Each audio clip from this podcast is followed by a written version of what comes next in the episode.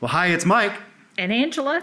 This week on the podcast, we're going to talk about working up a sweat, Canadians at a tropical resort, and about how God can help us make it through and persevere.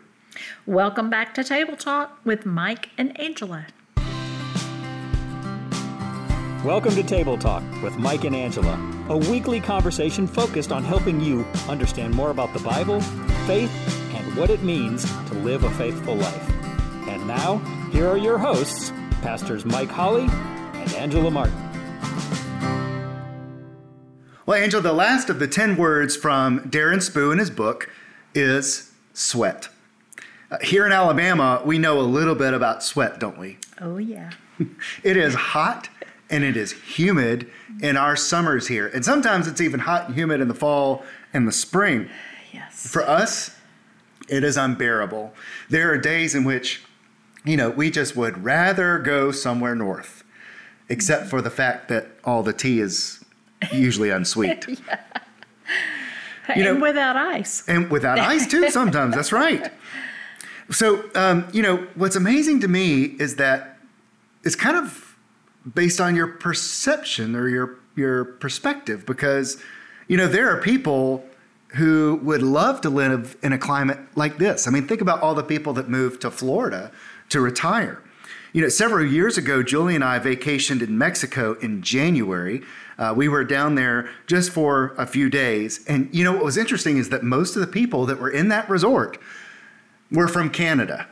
They were all these people all down there uh, vacationing from the um, you know unbearable frigid winter that I can't mm-hmm. even imagine, and there they were soaking up every ounce of sunshine that they possibly could. So I, I guess it is a matter of perspective in terms of you know uh, sweat for some people would be a blessing, and for other people it is the bane of our existence. Yeah. Well, yeah. It uh, perspective is everything, right? Uh, and Spoo begins this chapter kind of um, setting us up with a particular perspective about life as he goes into this word of sweat. Um, he introduces this by talking about some research that was done at Jerusalem's Hadassah University. Uh, they interviewed 271 people who had experienced a near death event uh, but had lived to tell about it. And uh, as they each told their stories, they all recounted what researchers uh, came to call a life review experience, hmm. or LRE. Uh, in other words, their life flashed before their eyes. And a lot of those people credited that LRE as an event that then transformed their perspective on life. Uh, and within that research, uh, they also discovered that the last area of the brain to shut down during death is the region of the brain responsible for our autobiographical information. Oh. And so it seems that as a person approaches death, God gives us one final gift in that we receive this ability to see all of our life in one single frame. Uh, but, you know, is there a way to see our lives from this powerful perspective without the inconvenience of dying? um, and, and what impact might it have on our lives if we could behold all of our life as one comprehensive and clear picture. Mm. And so Spoo begins by saying, you know, the beginning, the truth is that life is a gift. Um, other ancient cultures besides the Hebrews had their own explanations for the origins of life. Uh, and most of those centered around the belief that humans were created to serve the gods. But of course, we know when we read scripture, the Hebrew creation account turns that totally upside down. The Bible tells us that humans were not created to provide for God, but that instead, when God placed us on the earth, placed people on the earth, He did so with the intent of providing for us all the good that we could ever need. And so, you know, just think about the Garden of Eden, right? Perfection, paradise. God gives everything food, sunlight, space, companionship, clear commands. Um, all of this set Adam and Eve up not to sweat at all. Mm-hmm. They could just reap the benefits of living in this paradise without effort, right? They could enjoy the richness of God's world. God gave Himself to creation, and in that, Adam and Eve had this uninterrupted access to God Himself. You know, imagine the joy of that kind of existence. Exactly. And you think about sort of how Adam and Eve are created to be in relationship with God and to be partners with God and to be friends with God. And it just makes so much sense that, you know, we are relational people as well. It, you know, you kind of look at, at, what all this is building up to about how God, God as you said, God gives everything uh, to Adam and Eve, and He gives them such a, a rich and wonderful existence in the garden. I mean, their creation was an act of love. Uh, it was an act of love for them, and it was an act of creating something that could love him back. I mean, it's just this beautiful relational uh, existence. Think about how many um, references there are in Scripture to our being created unique, um, that we are created as um, artistic expressions of a, of a loving and creating God. I knew you before I formed you in your mother's womb. For, uh, for uh, you formed my inward parts. You knitted me together in my mother's womb. I praise you, for I am fearfully and wonderfully made. You know, it's just amazing to consider that um, there are such minute and amazing um, differences between even our fingerprints. Uh, that there is such a difference in the DNA uh, that we are born with that makes us uniquely us. And even if we were somehow to clone someone, it wouldn't be the same person because there's even something unique about us that goes beyond uh, the, the, the letters within our DNA that makes us who we are. You're the only you that will ever exist. How is this not a gift?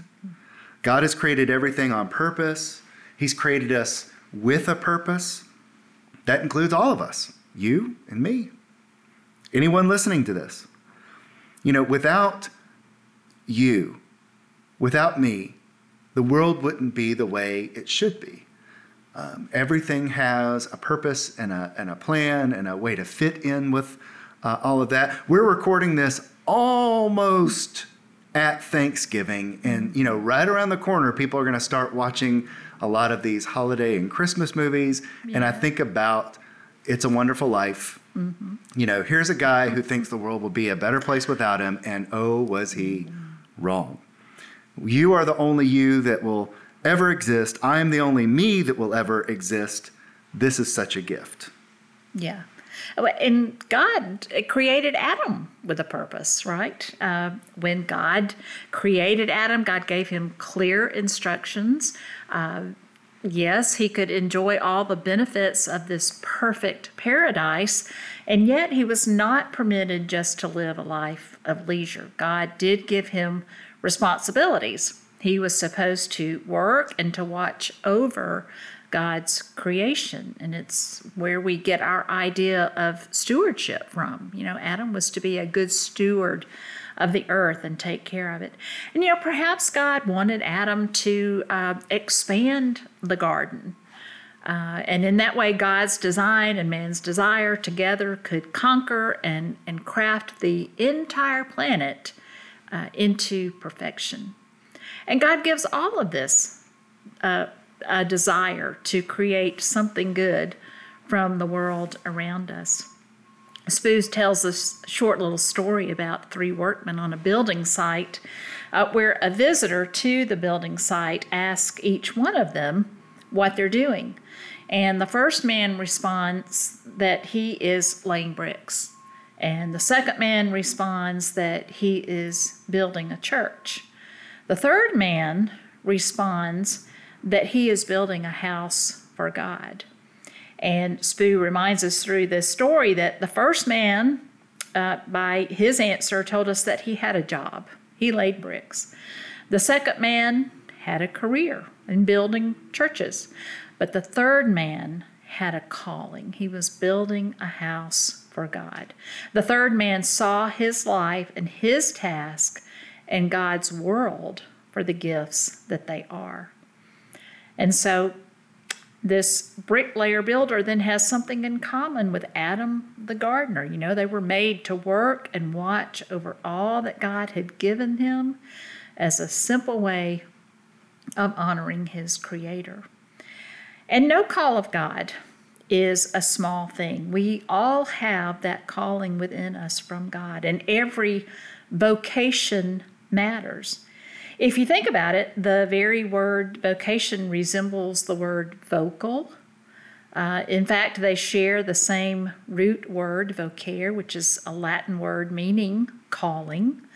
Um, and so, in essence, God speaks, we listen, and then we experience through our giftedness the beauty of, like you said, just being ourselves and being who God created us to be. And you know, you think about that that third man, he had a calling. Like you said, I mean, we we have a calling. We all have a a way in which we are uniquely supposed to serve.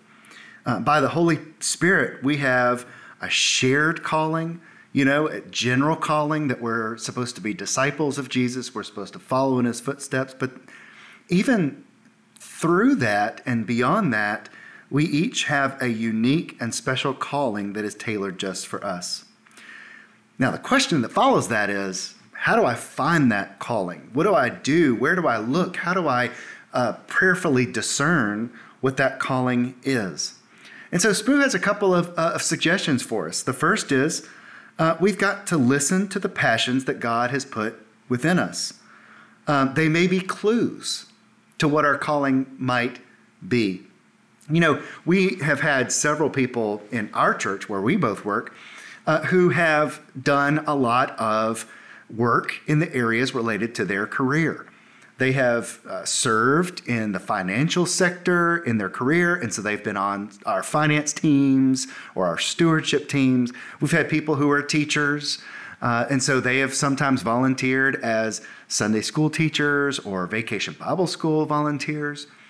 But their passions weren't always the same as their career. And once they started serving out of their passions, they found something bigger than they could even describe. And that word that they couldn't reach for was a calling. Mm. You know, they were finding a calling as they went and, and, and really served out of those deep passions within them. Next, uh, Spoo says that we are, are supposed to give attention to our natural abilities.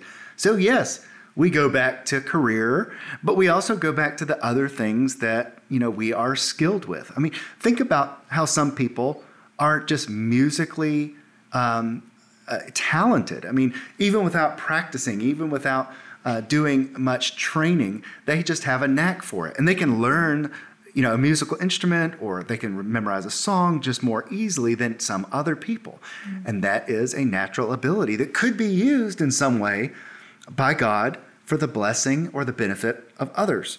So sometimes we need to look at those special natural abilities. God gifted us with that.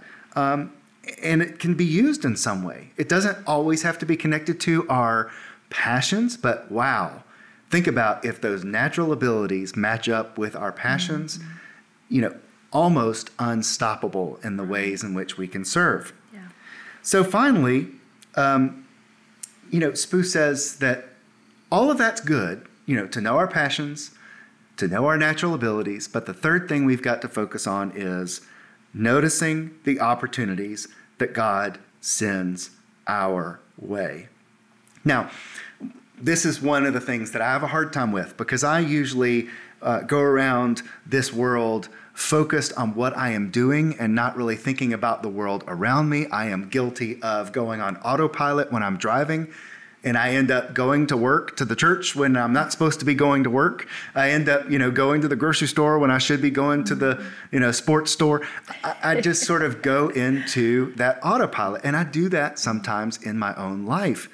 And I, you know, God bless me with a wife who does pay attention to the world around her, and often she's the person that sees the things that I miss. And so, you know, I'm trying to work on that to look for more of those opportunities around me because I know I'm missing them.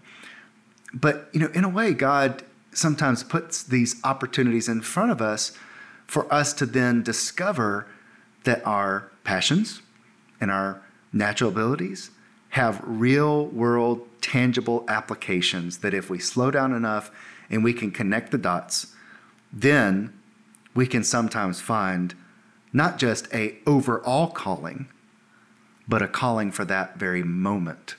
You know, that God put us in a certain time in a certain place so that we could answer his nudging and say, Yes, I will courageously, bravely, and faithfully take the step you're wanting me to take. Mm-hmm. You know, and so often those opportunities that God sends our way are tailored to our uniqueness. You know, God speaks to us in a way that we can hear it. Uh, and so, gosh, it is so important that we remember that life is a gift and that we should enjoy our uniqueness. You know, relish in the God who gives good things to you and through you. Right. and of course, as always, there's more to the story. Um, there are more things to be said about sweat. Uh, so before we move on, let's check in with Stanley and JT and hear about another highlighted ministry. During the month of November, Bluff Park United Methodist Church is participating in our annual blanket drive for the homeless. And if you would like to participate in this cause, you can drop off your blankets at the church office between 8 and 4, Monday through Friday, or in the sanctuary narthex on Sunday mornings. And if you have any questions at all about this, please call the church office. Well, Angela, life is a gift, but there's more to the picture, more to the story uh, than just that. Yeah. And if we are to see the full and true picture, uh, then we must embrace the reality that life, unfortunately, is lived under a curse. And worst of all, this curse is really our own doing. Um, and this gets us to our key verse for this chapter, really. Uh, and that single word uh, that we've been mentioning all along is there. Uh, the key verse is Genesis 3:19 you will eat bread by the sweat of your brow. The mention of sweat in Genesis 3 represents more, of course, than just the physical act of perspiring. Sweat indicates stress, it indicates the strain of life and the pain of life. Uh, it indicates those things that we lose sleep over, the things that we lose confidence about, uh, the things for which we lose patience and peace. Even though life remains a gift, life is somehow tainted with a curse, this curse of hard labored existence. Uh, and it's like every pleasure is tinged with a little pain. Um, Spoo reminds us of the story of Mel Blanc, who was the voice of Bugs Bunny and Porky Pig. And he, Mel Blanc, loved his job. Uh, and he wanted, he was kind of a perfectionist, and he wanted every sound that, that Bugs Bunny and Porky Pig made, he wanted it to come from him. Um, and so, for instance, when Bugs Bunny is chomping on a carrot, you know, it, it's Mel Blanc that's chomping on the carrot, right? But Mel Blanc did not like carrots. And so uh, the story goes that, you know, he's chomping on the carrot and chewing on the carrot. And then they would have to pause the recording of that so that he could spit the carrot pulp out in a wastebasket, right? Because he didn't like carrots. Uh, and so it you know it just goes to show that that yes we might enjoy our job and what we do but there are certainly parts of it that we dislike and and such is life you know, think about marriage. Marriage is a joy. But place two imperfect people under the same roof and you have the makings of the perfect storm. It doesn't mean you don't love each other anymore or that you don't want to be married anymore. it just means there is work to do, right? There, there's pleasure and there's pain. Um, or parenting. Parenting is a pleasure.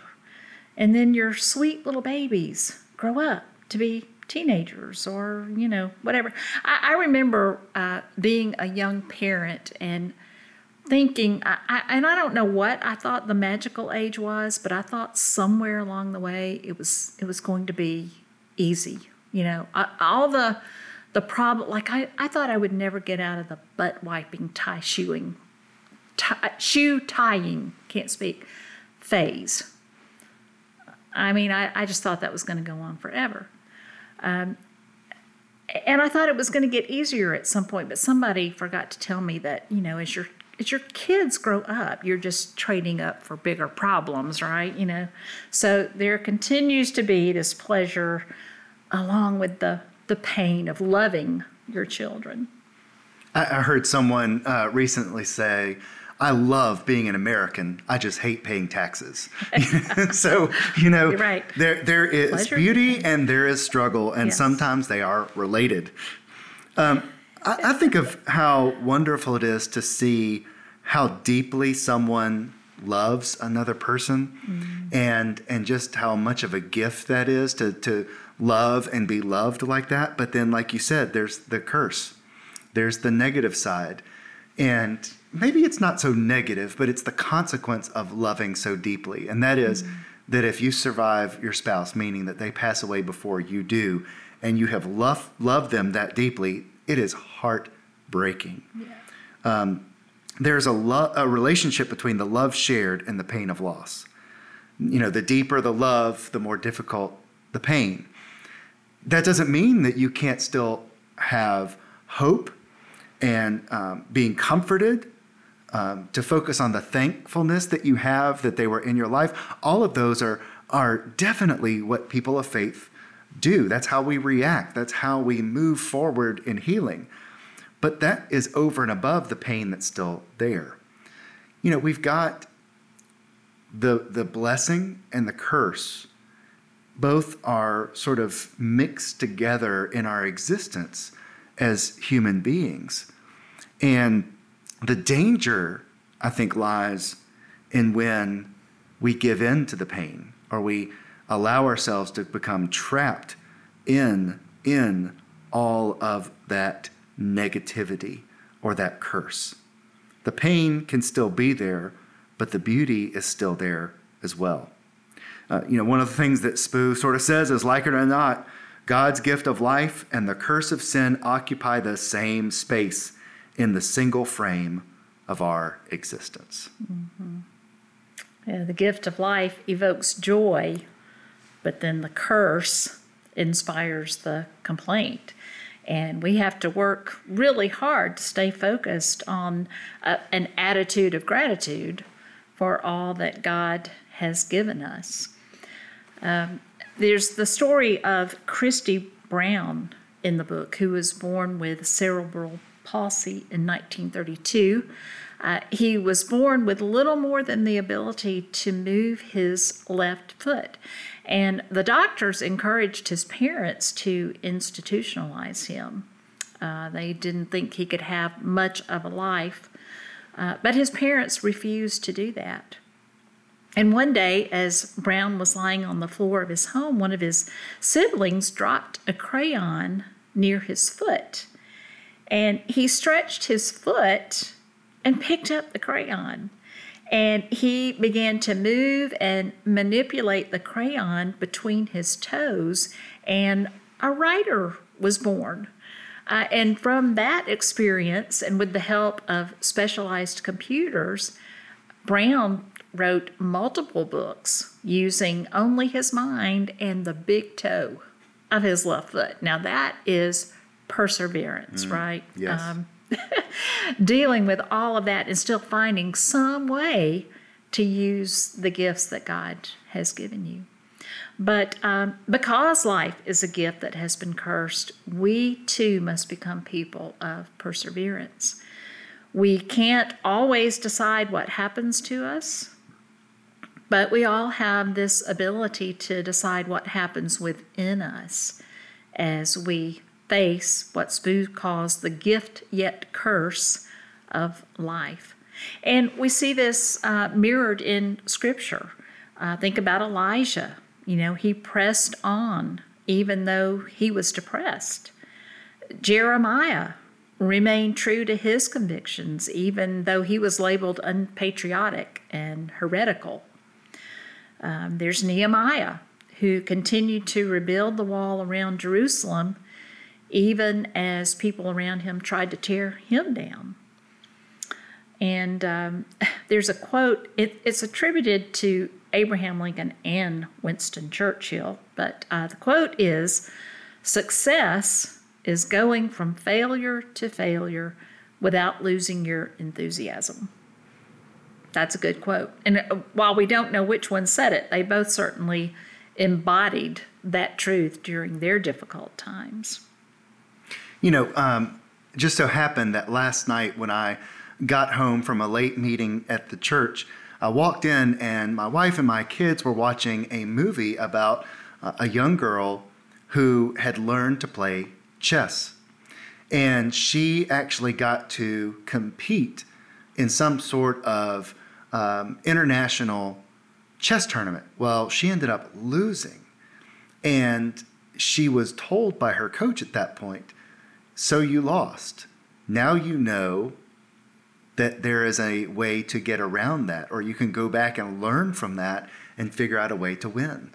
And so, towards the middle or the end of the story, um, she is getting better and better and stronger and stronger because she, even though she lost and she felt sad about that, she was able to sort of have this new perspective that if she puts in a little sweat and keeps going, she can, you know, take those defeats and turn them into new ways to win. And it makes me think about the disciples uh, from from not only uh, from what Spoo says, but just in all the encounters in the New Testament where they stumbled quite a bit and made a lot of errors. They struggled staying faithful to Jesus. You know, think about in the garden how they struggled to stay awake, um, and how at his crucifixion they struggled and really failed at being there and staying there. You know, they fled uh, out of fear. And, you know, we, we remember what Jesus said in John 15 If the world hates you, understand that it hated me before it hated you.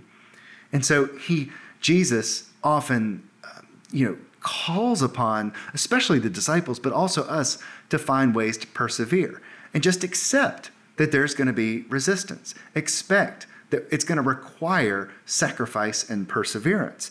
We are given the gift of his presence, we are given the gift of his commands and his direction, and we are given the gift of life itself. But we've got to also put skin in the game. Under this curse that we live under, we have to persevere through our sweat. Um, the word sweat, at least in our English versions of the Bible, appears only twice as a noun in the scriptures. The first is when Adam and Eve caused a curse to fall on God's gift of life. Exiled from Eden, they secured for themselves and their uh, posterity lives and, of stress and strain. Perseverance was then required to meet and conquer life's challenges. They were told that when they left the garden, it was going to be hard. Mm-hmm. They were going to have to really work at building a life. Now, the only other time that sweat appears in the Bible is in the New Testament when Jesus enters a garden and sweats it out on our behalf. He sweats as he is praying fervently to God. Jesus had invested three years in ministry, and after going through all of this work, all of these places, all of these healings, even to the point of confronting the temple and the religious leaders and all that was going on, just out of every pore of who he was, he comes to the garden to sweat it all out. Luke uh, 22 says, Being in anguish, he prayed more fervently, and his sweat became like drops of blood falling to the ground. Spoo introduces a word that I did not know until I read this. Uh, the word is ductility, and it is how far a physical object can be stretched before it breaks. For instance, a single ounce of gold can be stretched into a wire 50 miles long before breaking. So, perseverance calls for ductility. And we see this in the Garden of Gethsemane. We see Jesus stretched to the breaking point. Um, we've been saying several times that life is a gift, uh, but certainly Jesus' life was a gift to all of us. Jesus reveals God in ways never seen before. Um, you know, you were speaking about his life of ministry with his disciples, and you see within that that there were 35 miracles uh, that uh, bore testimony to the power of God flowing through his life. His healing mi- miracles tell us that God is stronger than our pain. His nature miracles reveal God is stronger than our surroundings. Um, Jesus had this ability to cast out demons, which reminds us that God is stronger than any other spiritual force we might face. Three times in the Gospels, we read that he returns to life people who have died. And so this tells us that God's power is stronger than death. And Jesus' life is such a gift that he gives vitality and life to everyone he touches. But even Jesus um, allowed himself to fall under a curse. Of course, it was our curse. Uh, and because of that, he endured the cross. You know, to the Romans, Jesus was a potential revolutionary to be executed. To the religious elites, Jesus was a heretic to be exterminated and gotten rid of. But even so, Jesus perseveres. He does not give up until that last drop of life, uh, blood, sweat, and tears, um, is surrendered on our behalf. And in that, you know, we know that Jesus has lived our life, you know, the, the, the gift of life, the curse of life, and the perseverance that it takes uh, to get through that. And through his death and resurrection, he invites us into the new ultimate reality of resurrection for ourselves. And so, this is what Spoo means by this uh, uh, existence in a single frame that, that we see the long game, that life is a gift, but yet we live and we sweat under a curse.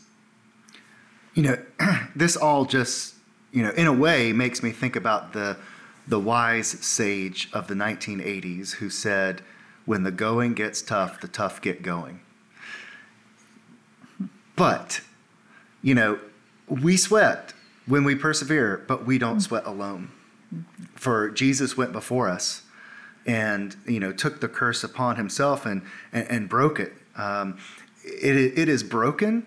It is somehow still with us. It is still somehow you know, a part of our existence, and yet it no longer has the power over us that it once did. We do live around it, nearby it. Uh, it is still part of, of the world that we experience, and yet at the same time, the blessing can become even more present. The glory of God and the uniqueness that He created within us can still become something more powerful than we can ever imagine. But, you know, we do have to put in a little bit of sweat equity, uh, but we don't do it alone. God is our partner in that.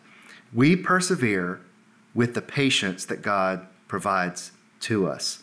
And thankfully, a new reality of eternity has been opened through that sweat that Jesus produced on our behalf. Well, before we close out today's conversation, I think it's appropriate for us to turn back to JT and Stanley and see what else they have in store for us today. So, Stanley, I was walking outside last night and it was so bright. JT, that was the moon.